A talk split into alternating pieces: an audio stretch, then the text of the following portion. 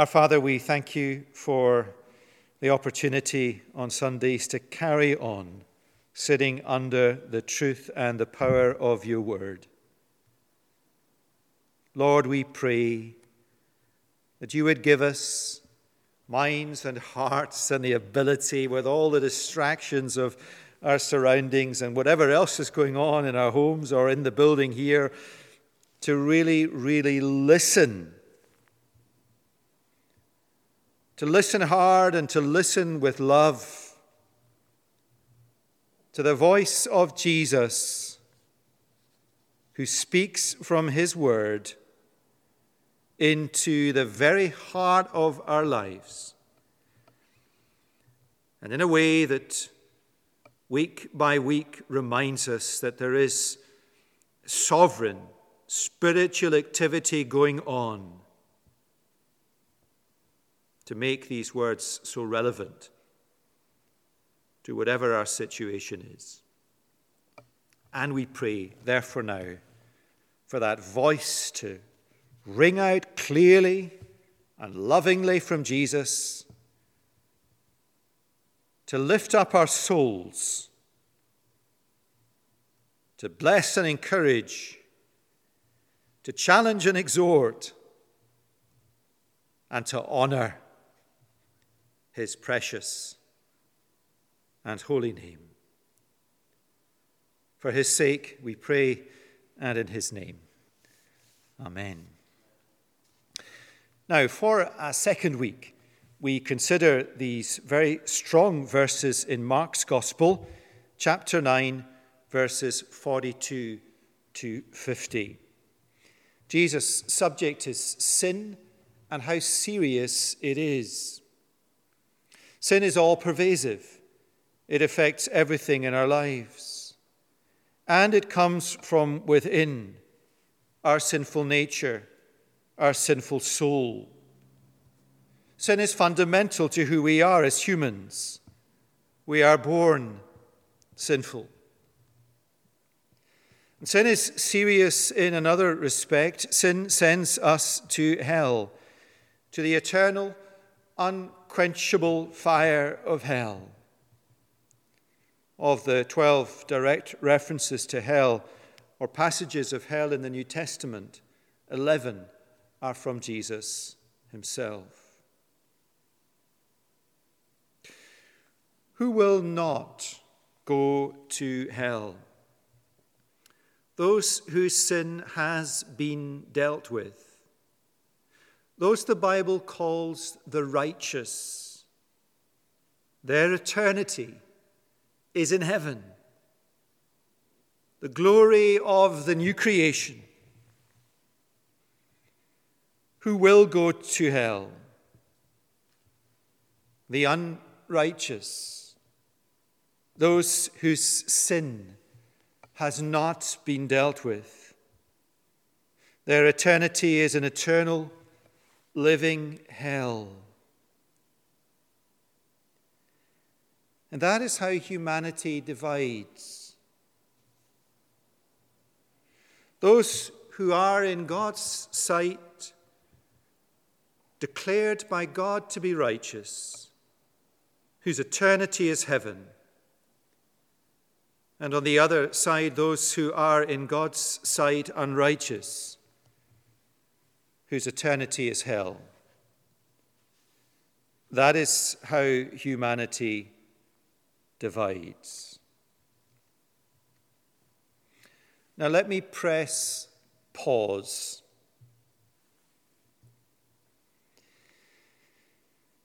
And really, in response to dialogue and questions and comments that some of you have shared, let me ask you Are you in God's sight righteous and destined for an eternity in heaven? Or are you in God's sight unrighteous, destined for an eternity in hell? Now, that is an important question. It is a pressing question. It is an urgent question. Now, listen to the answer. The answer from Jesus, the answer from the whole Bible. Every human being is in God's sight unrighteous and destined for an eternity in hell. Every human being needs to come to terms with that, and there are many people who do not come to terms with that fact, and they live their lives in the hope that God in the end will declare them righteous because they have tried in all sincerity and with all genuineness. They have tried to live a good life.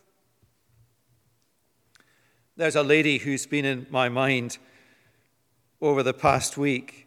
She died a number of years ago. And as we met together and spoke together in the months before her death, there were two things she said to me again and again. The first was, I am frightened. And the second, I have done my best. Now, what do you say to someone like that? Do you say, and all your human instincts are to say, well, nothing? Or if you do say something, are you not wanting to say, God knows you've done your best? God loves you. Do not be afraid. Or do you say what God's word says? God knows you have done your best.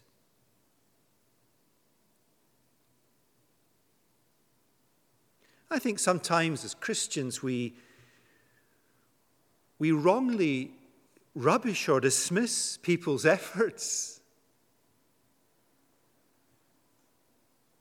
God knows. You've done your best, but that can't save you. It can't even contribute to your salvation. Because you like me, like all humanity, fall so far short of the perfect righteousness that I, as a holy God, require of you to save you from hell and bring you to heaven. That's what Jesus says. Every human being is, in God's sight, unrighteous, destined for an eternity in hell. And we need to come to terms with that fact. That realization is necessary. It is to come under conviction the conviction of the Holy Spirit that as sinful humanity, we are destined for an eternity in hell. What does it mean when someone comes under conviction? They become convinced of that truth. Why would God, by His Spirit, so convict as He is with some of you? to bring you to that necessary realization and to cause you to look for an answer to the problem of sin beyond yourself to Jesus, to the eternal Son of God, to the only perfectly righteous man who ever lives. God convicts you by His Spirit that you might sing these words that we sang I stand amazed in the presence of Jesus the Nazarene and wonder how He could love me, a sinner, condemned, unclean. You know, you could sing that hymn in two different ways. You can sing it reflecting on the poetry and the words and the tune, or you can sing it with a deep, deep conviction that I do stand amazed in the presence of Jesus, undone by his mercy and rescued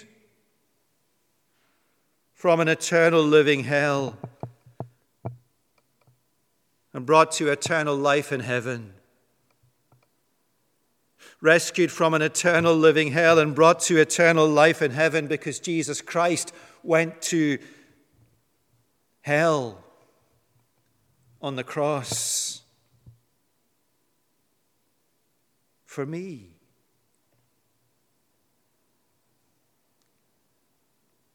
For you. That's what the conviction of the Holy Spirit is for. Not so that you can be humbled and left in that mode of repentance and contrition and fear, even, but so that you will sing. I stand amazed in the presence of Jesus. And with that comes peace and assurance not freedom from the myriad of anxieties that beset our souls, not freedom from the reaction that I certainly feel and you might share with me to the news every day, but the deep, deep, deep assurance that even death has been if I can put it like this, fatally wounded for the Christian.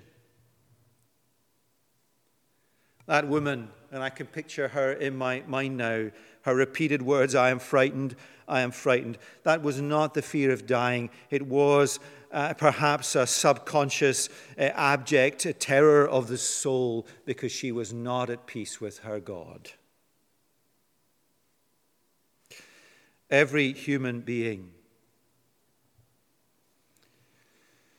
Every human being is in God's sight unrighteous and destined for an eternity in hell and needs to come to terms with that. You know, though, there is a big difference between somebody needing to come to terms with that and, on the other hand, somebody who understands and will not come to terms with that. What I mean by will not is confusion or uncertainty about what God's word says. No, there's no confusion or uncertainty. It is rather a refusal to accept what God's word says. A self righteous attitude that refuses to accept that I will never be good enough a refusal that can be so strong that it resists the promptings, the conviction of the Spirit of God. Reason comes close to persuading you, but at the last it falls on deaf ears. But the conviction of the Spirit of God is powerful persistent, persuasive, unreasonable, loving. Why do you keep refusing him? Give in to Jesus before it is all too late and life on this earth is taken from you and your destiny is an eternal, living hell.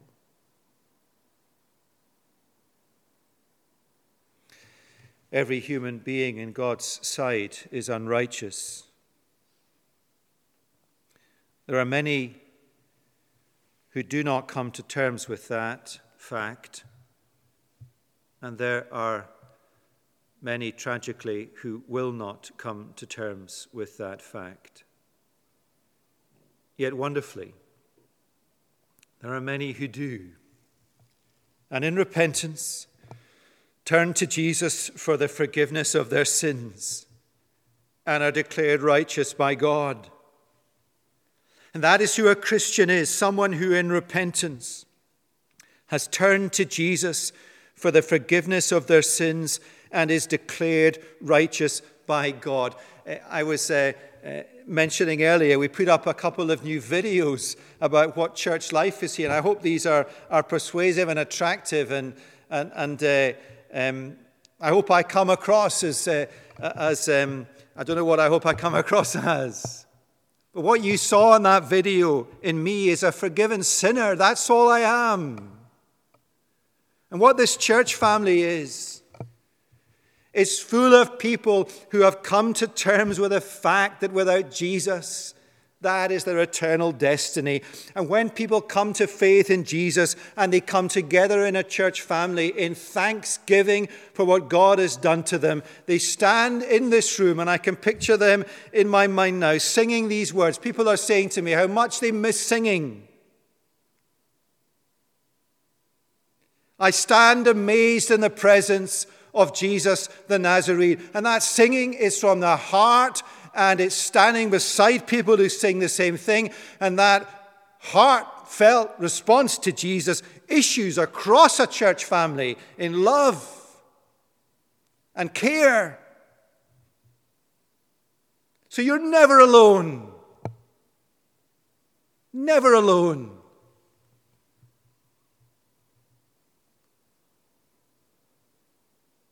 A church family is full of forgiven sinners and people who are kind of on that road to getting there, and people who are not yet Christians. Now, much of that in response to your questions and comments. What I want to do this morning, and we'll see how far we get, and if needs be, to have one more week on this subject what I want to do this morning is come back to these verses in Mark's Gospel, chapter 9, 42 to 50, and think about what they have to teach us as Christians about sin. In particular, how we should think about sin in our life as Christians and what we should do about it. It's exactly what Scott was saying on Bite Size.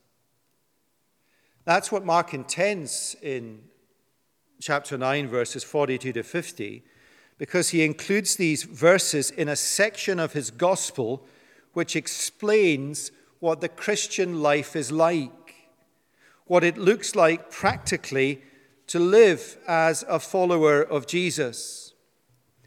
And Mark's point is that as Christians, we need to take sin seriously in our lives as Christians.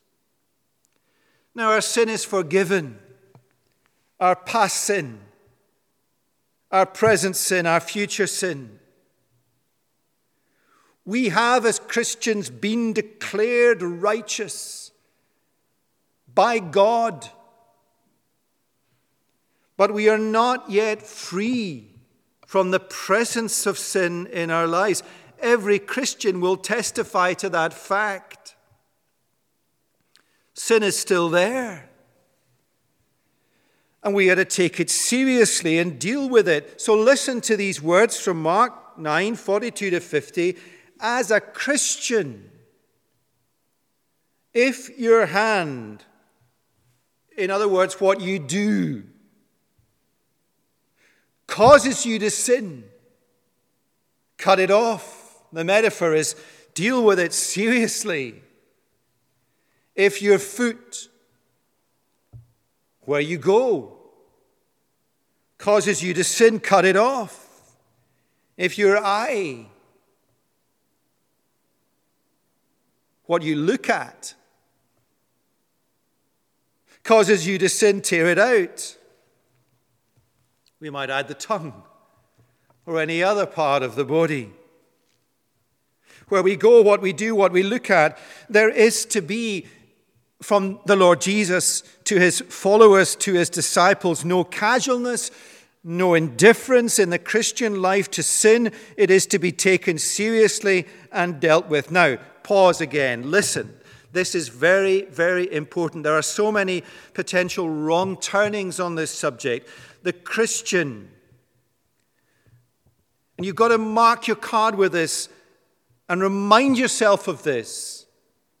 For we become religious all too easily. The Christian does not deal with sin or battle with sin. And it is a battle. The Christian does not deal with sin or battle with sin in their life in order to be declared righteous by God. The Christian is spontaneously, because of the Spirit indwelling them, committed. We cannot help it, committed to dealing with sin in our lives because we have been declared righteous by God. And we want to grow to be more like Jesus. Let me say this, though. If you consider yourself to be a Christian and you are not consciously battling with sin, seeking to deal with stuff in your life that you know is not right, that is displeasing to God, if you are not consciously battling with sin, seeking to grow as a Christian, to be more like Jesus, then you need to ask a very important question. Am I really a Christian? Because what God creates in us when we become a Christian is not a sinless Christian, not a Christian that is indifferent to sin, but a sin fighter Someone whose life as a Christian is marked by battling with sin. Now, two more dangerous sidings we must not go down. We are not talking about failing.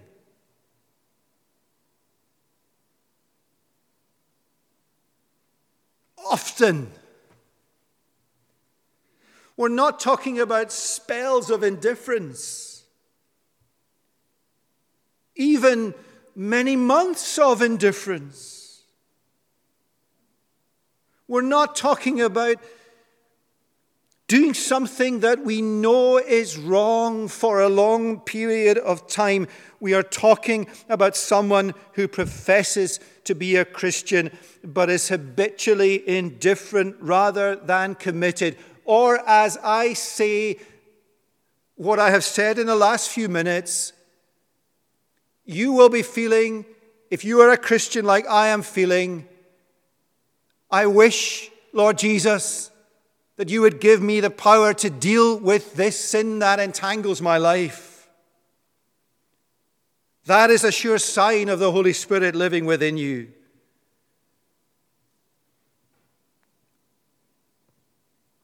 Someone who professes to be a Christian, though, but is unmoved whose conscience does not alert them, but is habitually indifferent rather than committed, who is casual and not serious, who is drifting, not growing.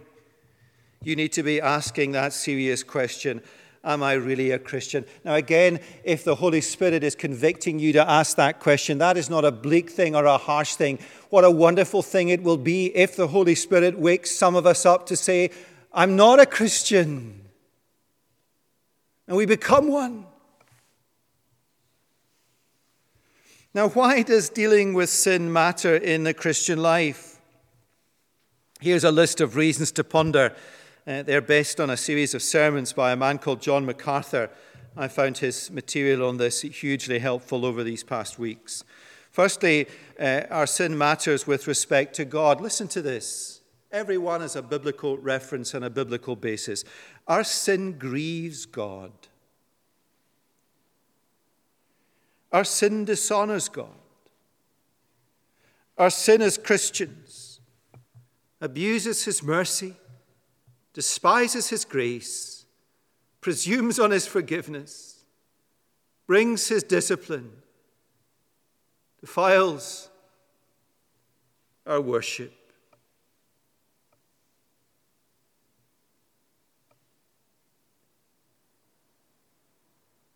One of my regrets personally in life, and there's nothing wrong with a conviction and a spirit of repentance, As I wish when I sing, my heart was more in tune and my mind was more in tune with the tune that comes out of my mouth. Our sin with respect to God, our sin with respect to others, our sin matters with respect to others. It turns unbelievers away from Jesus. It mitigates against our desire and effectiveness in evangelism, how true that is. It doesn't set an example to other believers. It leads to a lack of love for other believers. It leads to a critical spirit and the discouragement of others. It undermines the unity of the church. Press pause, at which point the devil says, just give up now and chuck in the towel. Please don't do that. There's joy and love and blessing.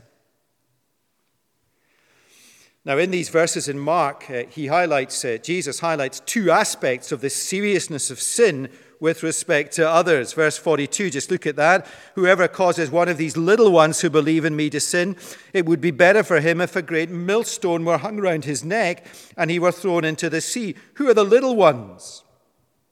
Most likely, Mark is referring back to the last of all mentioned in the previous episode that we are to serve in the church. Mark may also be referring to new converts or immature believers, and it's striking how our sin causes others to sin.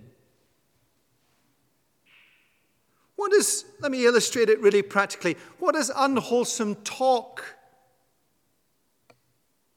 If you are a father, what does unwholesome talk from your lips lead to round the dinner table? answer unwholesome talk from others. There is a suggestion here in Mark 9:42 two of moral corruption, deviant practice, leading these new converts astray. It is a stark warning from the Lord Jesus. And then notice right at the end of the passage, Jesus says, verse 50b, be at peace with one another. And here Mark is picking up on teaching in the preceding section about rivalry putting others down, not valuing simple acts of service. All of these bring disunity, and the root of disunity in a church is sin. Taking sin seriously results in being at peace with one another. And then, what uh, moved me in particular, and at times I think it's okay to be individualistic in our faith. We often uh, caution against that and be corporate. But sin in my life that is not dealt with, and sin in your life that is not dealt with, what does it do with respect to ourselves? Listen to John MacArthur's list. Of course, these are not hypothetical lists, are they? Our sin steals our joy. Our sin robs us of peace and assurance. Our sin hinders our fellowship with God. Our sin stops us speaking to God. Our sin diminishes our fruitfulness. Our sin renders our service less useful. Our sin hinders our progress in the Christian life. Our sin robs us of purpose and contentment. Now, I, if that had been my list, I would have gone for the bottom four fruitfulness, less useful, lack of progress, less purpose. But the top two have really moved my heart. My sin steals my joy. My sin robs me of peace and assurance. Now, as we uh, wind to a close today, what do we mean by sin in the Christian life? What does it include? What does it encompass? Now, there are obvious sins. And if I was to say to you, what are the sins that we need to deal with in our lives as Christians or as a church family? There's the obvious stuff like sexual immorality, when as Christians we are called to live holy lives. The New Testament has a lot to say about that, and we need to take it seriously. This is a battle many Christians face of all ages, men and women, or idolatry, or greed when as Christians we are called to live lives of devoted sacrificial service to God and to others. Obvious sins. What about respectable sins? There's a brilliant book by a man called Jerry Bridges called Respectable Sins. It's a wonderful book. I'd encourage you to, to read it. Um, the phrase respectable sins uh, or acceptable sins are those we tend to tolerate, such as jealousy anger or pride or unthankfulness or judgmentalism or a lack of love for people or envy or materialism or vanity.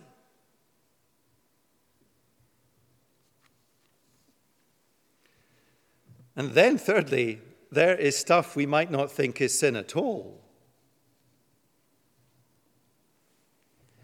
Now, before I give you these three examples, I'm going to you know me, if you're in the church family, I am a, a, I hope you know that I love you, and I hope that you know that in the battles and struggles you face, whether physically or, or mentally, that there is no lightness, no triteness in what I'm about to say. But there is stuff in our life that we do not think of sin that is sin in my life.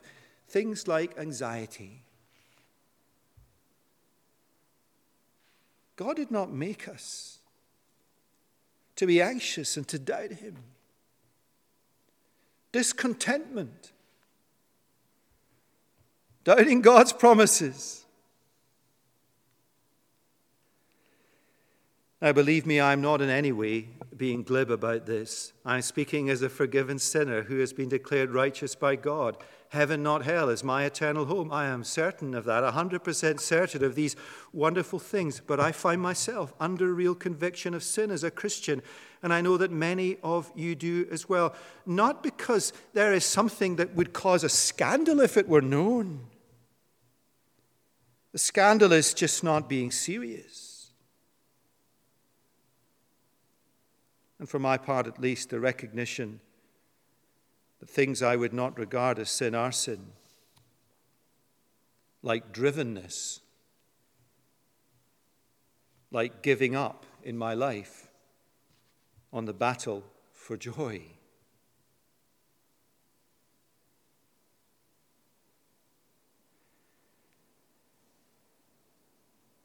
Now, our time is done. Here's the practical question how do I deal with sin in my life as a Christian? What do I do? How do I approach this whole area? How do I engage in the battle biblically? What resources do I have?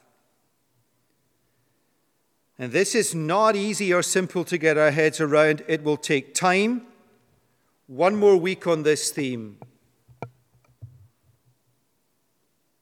And please know from my heart that I am deeply, deeply conscious of not wanting in any way to indulge a theme that is not right.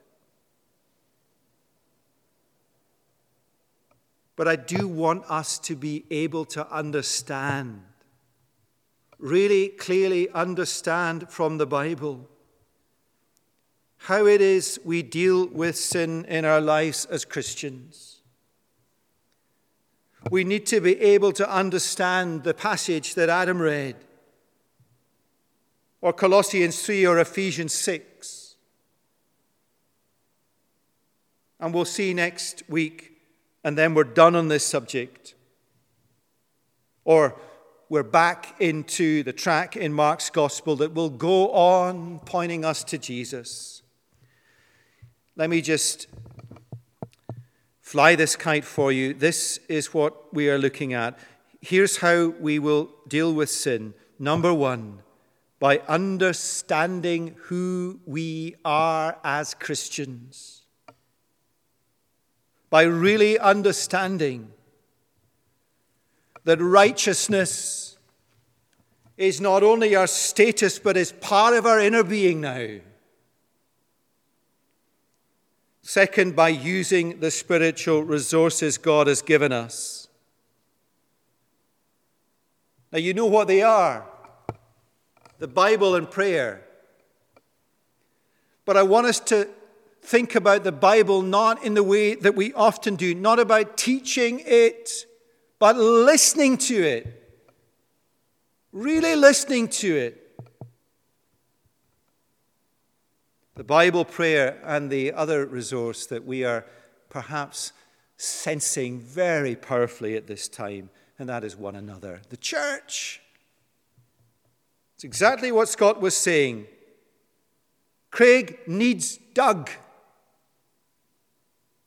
God has given them to each other in the battle with sin. Understanding who we are, using the resources God has given us, and with all my energy and efforts, I'm desperate next week to make point three as long as points one and two. Point three is enlarging our affections for Jesus. So I love him so much that that love and his presence is more powerful than the temptation and the desire to sin. Let's pray. Our Father, we pray that we would not in any way be indulgent on this theme and forgive us if we are. And help us, Lord Jesus, over one more week, really to understand how it is that we deal with sin in our lives as Christians. And help us, Lord Jesus, not simply to focus on the obvious sins but the respectable ones and the stuff like anxiety and drivenness and joylessness. Lord, help us to find joy and fellowship with Jesus and may our love for him be so strong and powerful and overwhelming that our affections for him